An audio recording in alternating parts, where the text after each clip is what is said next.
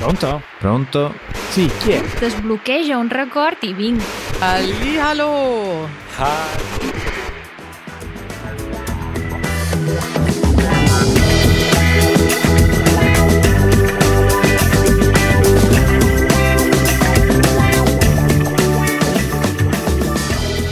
Buongiorno. Buongiorno a te Matteo, 20 gradi, sole, è quasi primavera e io sono felice. Bello, bello, condivido molto questa tua sensazione. Purtroppo sono andato a dormire ieri con una, una temperatura fantastica, tutto bellissimo, sì, è arrivata la primavera. Stamattina Milano è grigia e fresca. Ai, e vabbè, io ho detto quasi primavera, bisogna soffrire ancora un po'. Mm, E io stesso ho un um, discreto mal di gola perché comunque i giorni scorsi invece sono stati freschi e anche piovosi. Però quando verso sera, verso le 5 e mezza, 6 di sera, vedi che c'è ancora luce, ti rendi conto che eh, i tempi stanno cambiando. Per me la ri- primavera è una rinascita. E poi settimana prossima, se non sbaglio, si- o comunque a fine mese, si cambia l'ora ancora una volta e lì comincia la mia parte preferita dell'anno. sì, con tanta tanta luce. Questa luce bella, gialla, intensa. Ma si mette avanti o indietro? Cioè, dormiamo un'ora in più o un'ora in meno? Ah, questa cosa non l'ho mai capita. Eh, vi faremo sapere in una delle prossime puntate che sarà a cavallo di questo evento fantastico.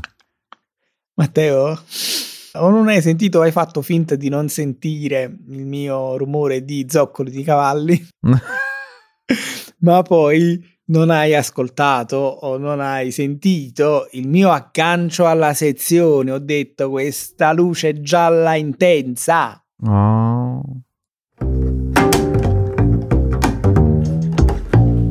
L'angolo dell'italiano. Ma come ho fatto a non recepire immediatamente questo aggancio eccezionale? Per me eri già troppo preoccupato dalla possibilità che potevi perdere un'ora di sonno.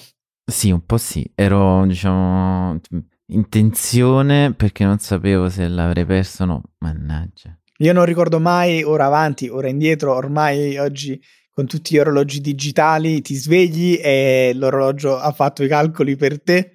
Poi devo dire la verità, non me ne lamento anche se dovessi dormire un'ora in meno perché questo fatto che poi è- c'è luce fino a tardi per me davvero fa tutta la differenza del mondo. Vero, fantastico.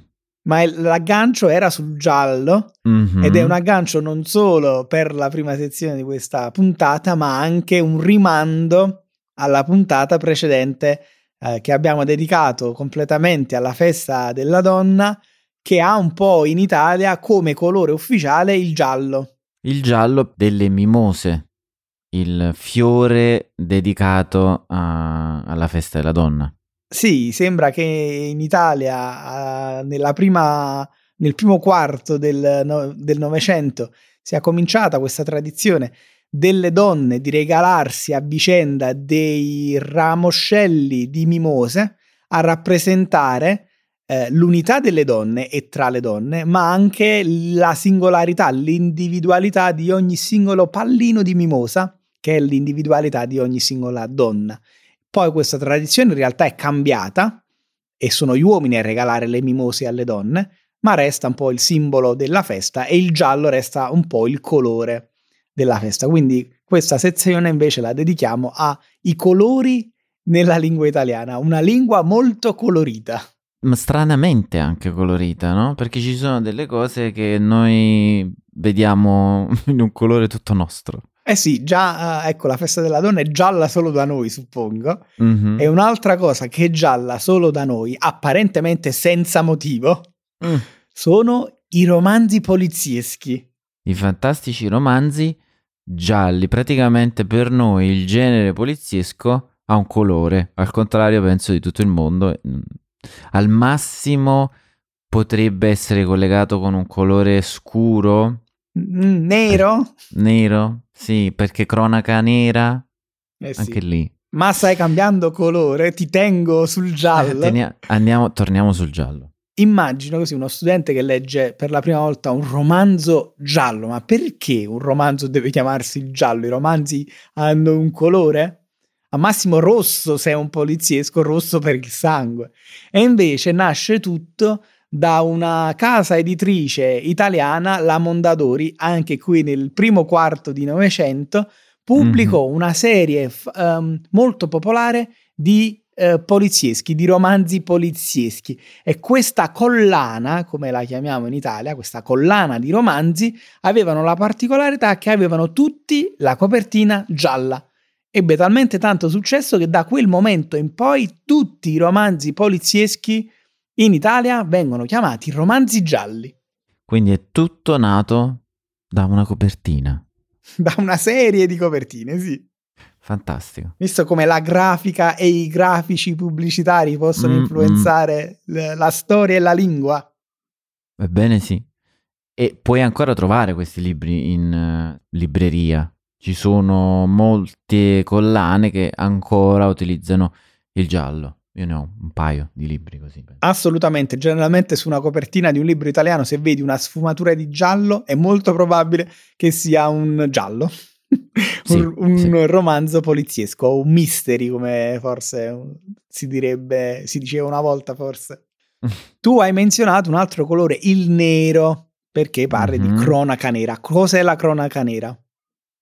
La cronaca nera è cronaca riguardante eh, eventi po- poco simpatici, diciamo che, che vanno da omicidi a morti violente? Sì, delitti, delitti mm. in genere, violenza in genere. E, e, sì, vengono tutti accomunati, c'è proprio credo una sezione eh, buona, in buona parte dei magazine eh, o anche dei quotidiani italiani che è dedicata alla cronaca nera. Il nero viene utilizzato anche con altri significati nella lingua italiana, ad esempio, Matteo, la vedo nera. Cosa vuol dire? che vedi la situazione eh, senza una conclusione buona. Sì, non vedo la luce, mm, non c'è mm, il mm, bianco, tra virgolette, la vedo nera, brancolo nel buio, non c'è una soluzione in vista. Sì. Uh, oppure andrà a finire male, ma c'è anche essere incazzato nero o arrabbiato nero. Mm. Beh, questo è un po' problematico, nel senso che insomma... Per la parola incazzato dici? No, per, la, per l'uso del colore iniziamo ad entrare un po' troppo nel perché nero. Ah, effettivamente non so perché si dica eh, arrabbiato nero, incazzato nero. Uh, credo mm-hmm. sia semplicemente relativo all'umore, sai, quando uno è d'umore nero mm-hmm. vuol dire che hai proprio, sei, sei proprio giù. In inglese utilizzano il blu in questi casi, noi forse una sfumatura più scura e quindi nero. Quando uno è di umore nero o è arrabbiato nero vuol dire che è arrabbiato o depresso alla massima forza. C'è, c'è una, in realtà c'è un, un qualche notizia eh, non certa che addirittura questo, questo detto venga dai romani. Ah sì. Greci. Perché loro identificavano, questo però è, è, diciamo, è molto assimilabile a una diceria, comunque perché loro identificavano il fegato come centro della rabbia e credevano che arrabbiarsi facesse diventare più nero l'organo. Ah, molto molto interessante questo. Ci Questa sta. però è una cosa che da prendere con le pinze. Eh sì, eh sì. E dal nero facciamo il salto dall'altro posto e parliamo di bianco. Ti vengono in mente utilizzi del bianco nella lingua italiana? Mm. Ti do degli indizi. Una una è molto positiva. Ok. E una è molto negativa. Una riguarda una vacanza. Ok. E qual è? La settimana bianca. Fare la settimana bianca mm-hmm. vuol dire andare in vacanza invernale sulla neve, no? E questo è facile. Facilissima. Ed è mm. positiva. L'altra mm-hmm. invece è negativa, ma oggi eh, può assumere anche connotati sociali positivi. Mm. E riguarda la notte. La notte bianca la notte bianca è insomma una, un'iniziativa uh, diciamo commerciale sociale uh-huh. in cui sono aperti i negozi e i bar per tutta la notte E poi c'è la notte in bianco. Esatto. Mm. La notte in bianco vuol dire non chiudere occhio, ovvero non riuscire a dormire. Ho passato la notte in bianco, quindi non ho dormito. E mi è capitato, manco a farla apposta, un paio di notti fa. Ma lasciamo Aia. perdere. Tosta. Eh, la notte in bianco è tosta. Perché, diciamo, il negativo della notte in bianco è che poi non puoi andare a dormire di giorno. Eh sì, ti aspetta non solo dopo una notte difficile, ti aspetta una giornata difficile. Ma sai che, che a me faceva male la pancia e quindi il giorno dopo ho dovuto anche mangiare la pasta in bianco, Che vuol dire? senza sugo. Senza sugo, sì. In bianco, in bianco in Italia lo puoi usare praticamente per qualunque cosa quando vuoi dire che deve essere senza sugo. Penso si dica andare in bianco quando sei Mhm. alla ricerca di un partner e non lo trovi, quindi si usa Mhm. anche in bianco. Eh, però insomma passiamo a colori un po' più forti. Vai. Il rosso è il colore dell'amore, della passione, ma è anche il colore della vergogna, essere rosso dalla vergogna. Sì. Oppure Matteo, quando si parla di una situazione economica così così, come si dice? Sono al... Sono... Eh, perché ci sono due colori in realtà. ecco, uno fa da Perché? ponte all'altro, va? Esatto. Il conto in banca è in rosso, Sì, però se il conto in banca è in rosso, io sono al verde. esatto, questa cosa mi fa impazzire, non ha, non ha alcun senso, o meglio, il conto in rosso ci sta perché quando vai in negativo eh, la banca nell'estratto conto o sul totale ti mette quel Mm, numeretto mm, mm. bello in grassetto e in rosso per farti capire rosso. attenti c'è qualcosa che non va però perché poi si dice essere al verde Non lo so, secondo me ha qualcosa a che fare con...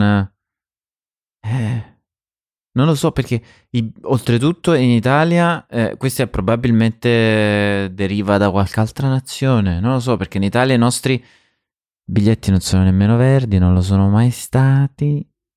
È difficile. allora ho provato a fare una ricerca rapida su Google Ok, cosa ci dice? eh, sembrerebbe essere collegato alle aste che si tenevano una volta. Non, non c'erano le clessidre per calcolare il tempo e si utilizzavano delle candele accese. La base di questa candela era verde e quindi quando era finito il tempo, in realtà in questo Mhm. caso si diceva essere al verde. Quindi questo essere al verde è un po' come dire sono alla fine, Sì, sì. è finito tutto. Sì. Ma il verde si usa anche lui in un paio di altre accezioni, anche qui una positiva e una negativa. Prima Mm. abbiamo detto essere rosso dalla vergogna, invece essere verde da L'invidia dall'invidia. L'invidia in Italia è verde, è verde anche qui, chissà. Questa è negativa, mentre invece in positiva, se sei una persona a cui piace tanto il giardinaggio, Ha il pollice verde. è un modo di dire, suppongo, Sì. dovuto al fatto che se maneggi costantemente le piante, i fiori, l'erba, poi ti sporchi le mani di verde e quindi hai tra le altre dita poi il pollice verde. Però insomma questa, questa mi piace. Per il blu invece, il blu è sempre stato visto un po' come colore regale. Eh sì, perché mh, c'è il sangue blu. In teoria tutti i nobili hanno il sangue blu. Sì, Discendenza nobile è blu. è blu.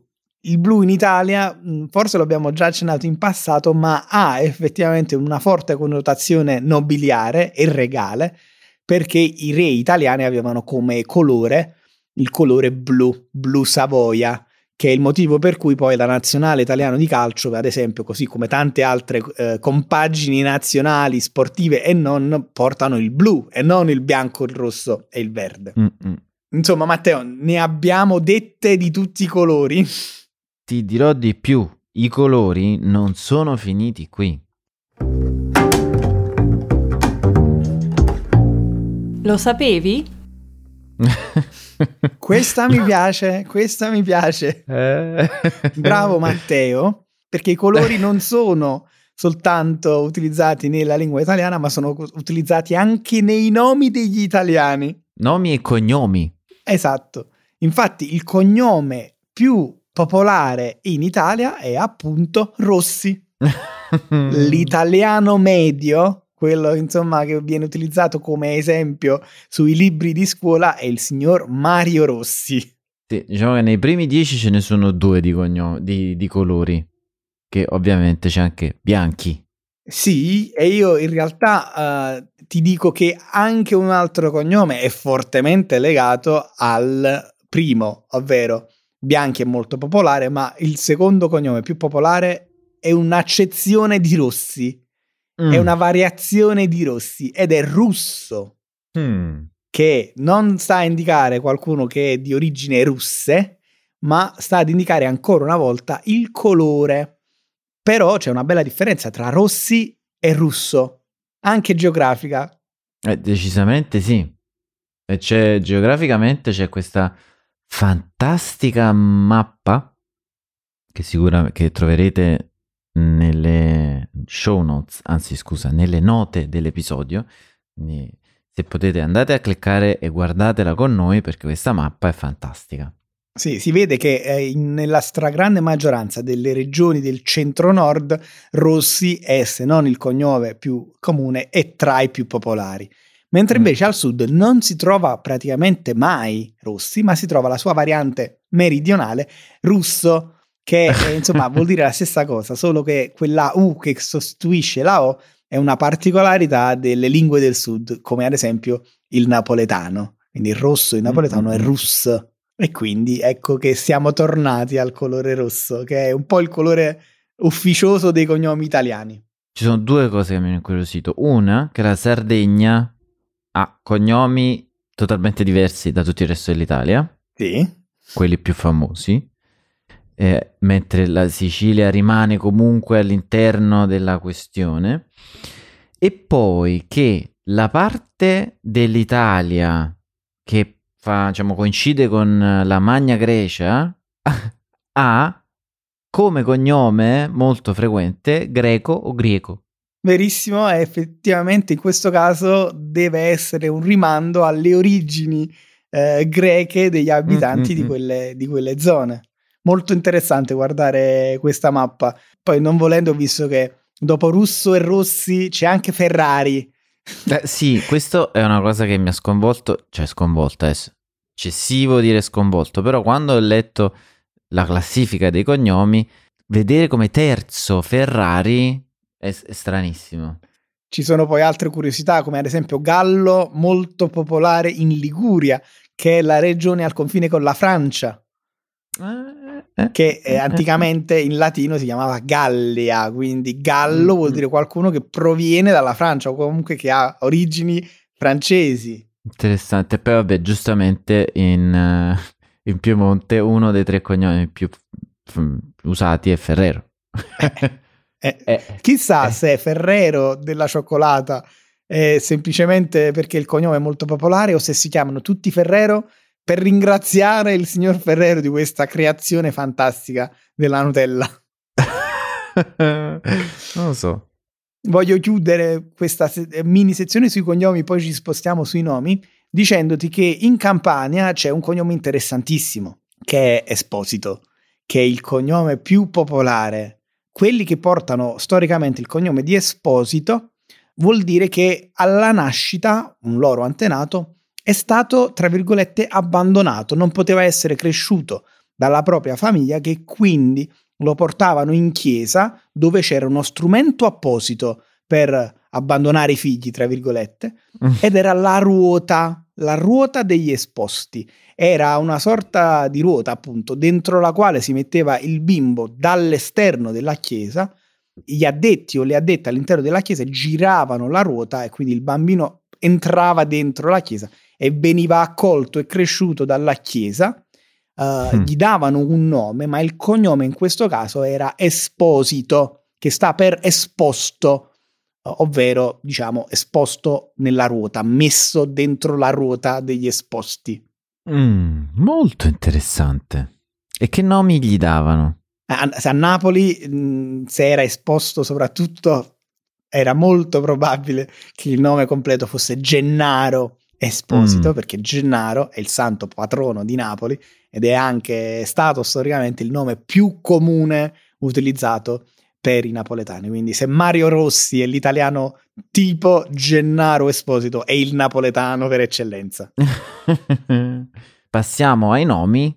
Quali sono i primi dieci nomi più frequenti in Italia? Io partirei dal primo maschile primo femminile perché... È che sono proprio, insomma...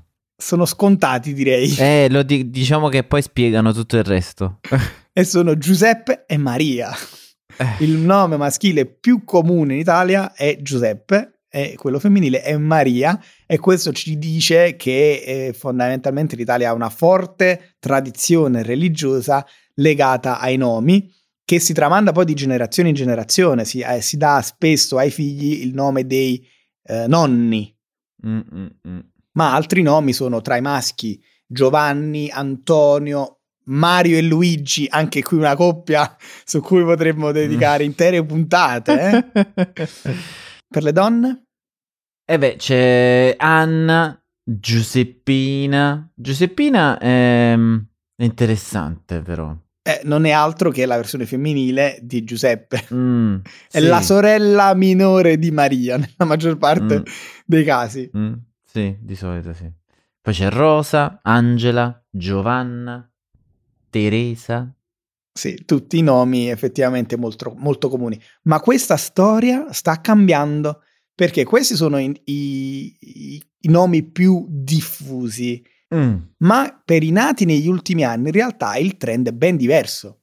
Ci sono nomi nuovi, tra virgolette, e devo dire la verità, noto anche io tra gli amichetti di classe di mia figlia che questi nomi effettivamente sono popolarissimi tra i piccoli e i piccolissimi. Eh, ad esempio, eh, tra i bambini italiani troverete tanti Leonardo, Alessandro, Tommaso, Lorenzo, Mattia, mm. mentre invece per le femminucce tantissime Sofia, Aurora, Ginevra, Vittoria, Ludovica e devo dire che anche ecco tra i figli di amici, tra amichetti di mia figlia, questi nomi ci sono tutti. Mm.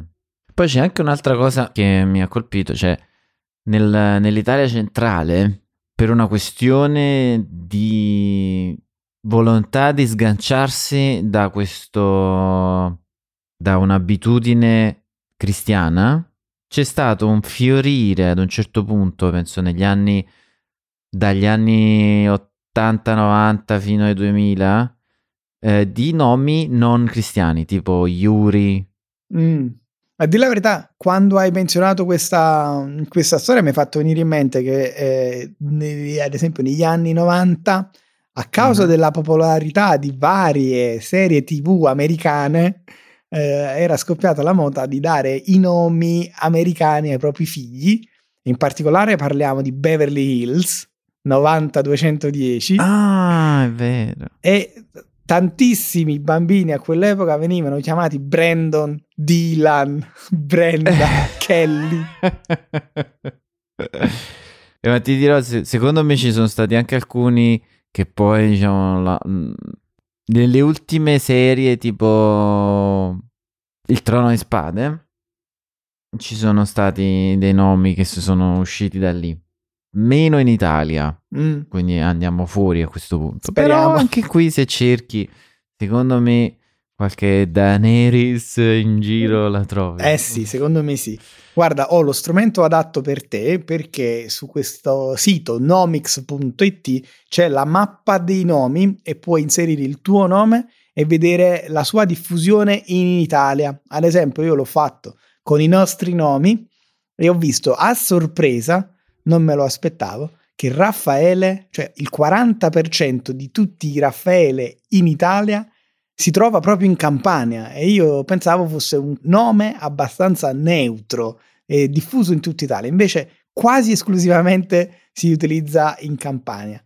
Mentre invece Matteo, la regione in cui ci sono più Matteo, è la Puglia, dove quasi il 15% di tutti i Matteo si trovano. La seconda regione più diffusa, Lombardia. con percentuali tra l'altro abbastanza simili, e secondo me sono tutti i Matteo pugliesi che si sono poi trasferiti in Lombardia. Ma tu sei pugliese, di la verità. No, io no. No, Oltretutto il mio nome non deriva da genitori di genitori, nonni, che è un nome abbastanza nuovo in tutta la mia famiglia, quindi. Nel mio caso invece eh, mi chiamo Raffaele perché mio nonno si chiamava Raffaele, così come mio fratello si chiama Gennaro perché il nonno paterno in questo caso si chiamava Gennaro. Mm. Quindi Matteo ti consiglio fortemente e consiglio ai nostri curiosi ascoltatori di andare su questo sito e eh, utilizzare questo strumento per capire quali sono i nomi più comuni in Italia e dove sono diffusi. Ma un altro strumento che i nostri ascoltatori devono conoscere assolutamente è il nostro Vocab Helper, che è uno degli eh. extra a cui hanno accesso tutti quelli che supportano uh, la nostra comunità. E assieme a questo strumento tutti quelli che fanno parte della comunità Italian hanno anche la possibilità di accedere alla trascrizione della puntata e alla, su, e alla traduzione automatica in tantissime lingue. Quindi mi raccomando, entrate anche voi a far parte della comunità, noi piano piano in punta di piedi mentre voi ancora state guardando le vostre mappe del nome state iniziando a spulciare eh, tutte le possibili, tutti i possibili accoppiamenti nome e cognome, andiamo nella nostra area VIP dove chiederò a Raffaele alcune cose e vi racconteremo di un evento simpatico. Svelerò anche un mio piccolo segreto e voglio lanciare anche un piccolo gioco così per i nostri ascoltatori. Provate a scegliervi un nome e un cognome italiani e magari ci mandate un bel messaggio con il vostro nome reale e con la vostra variante italiana. Create un alter ego italiano. Fantastico, mi piace un sacco questo gioco. Andiamo di là, vai, che ti racconto questo mio segreto. Vai. Ciao a tutti. Ciao.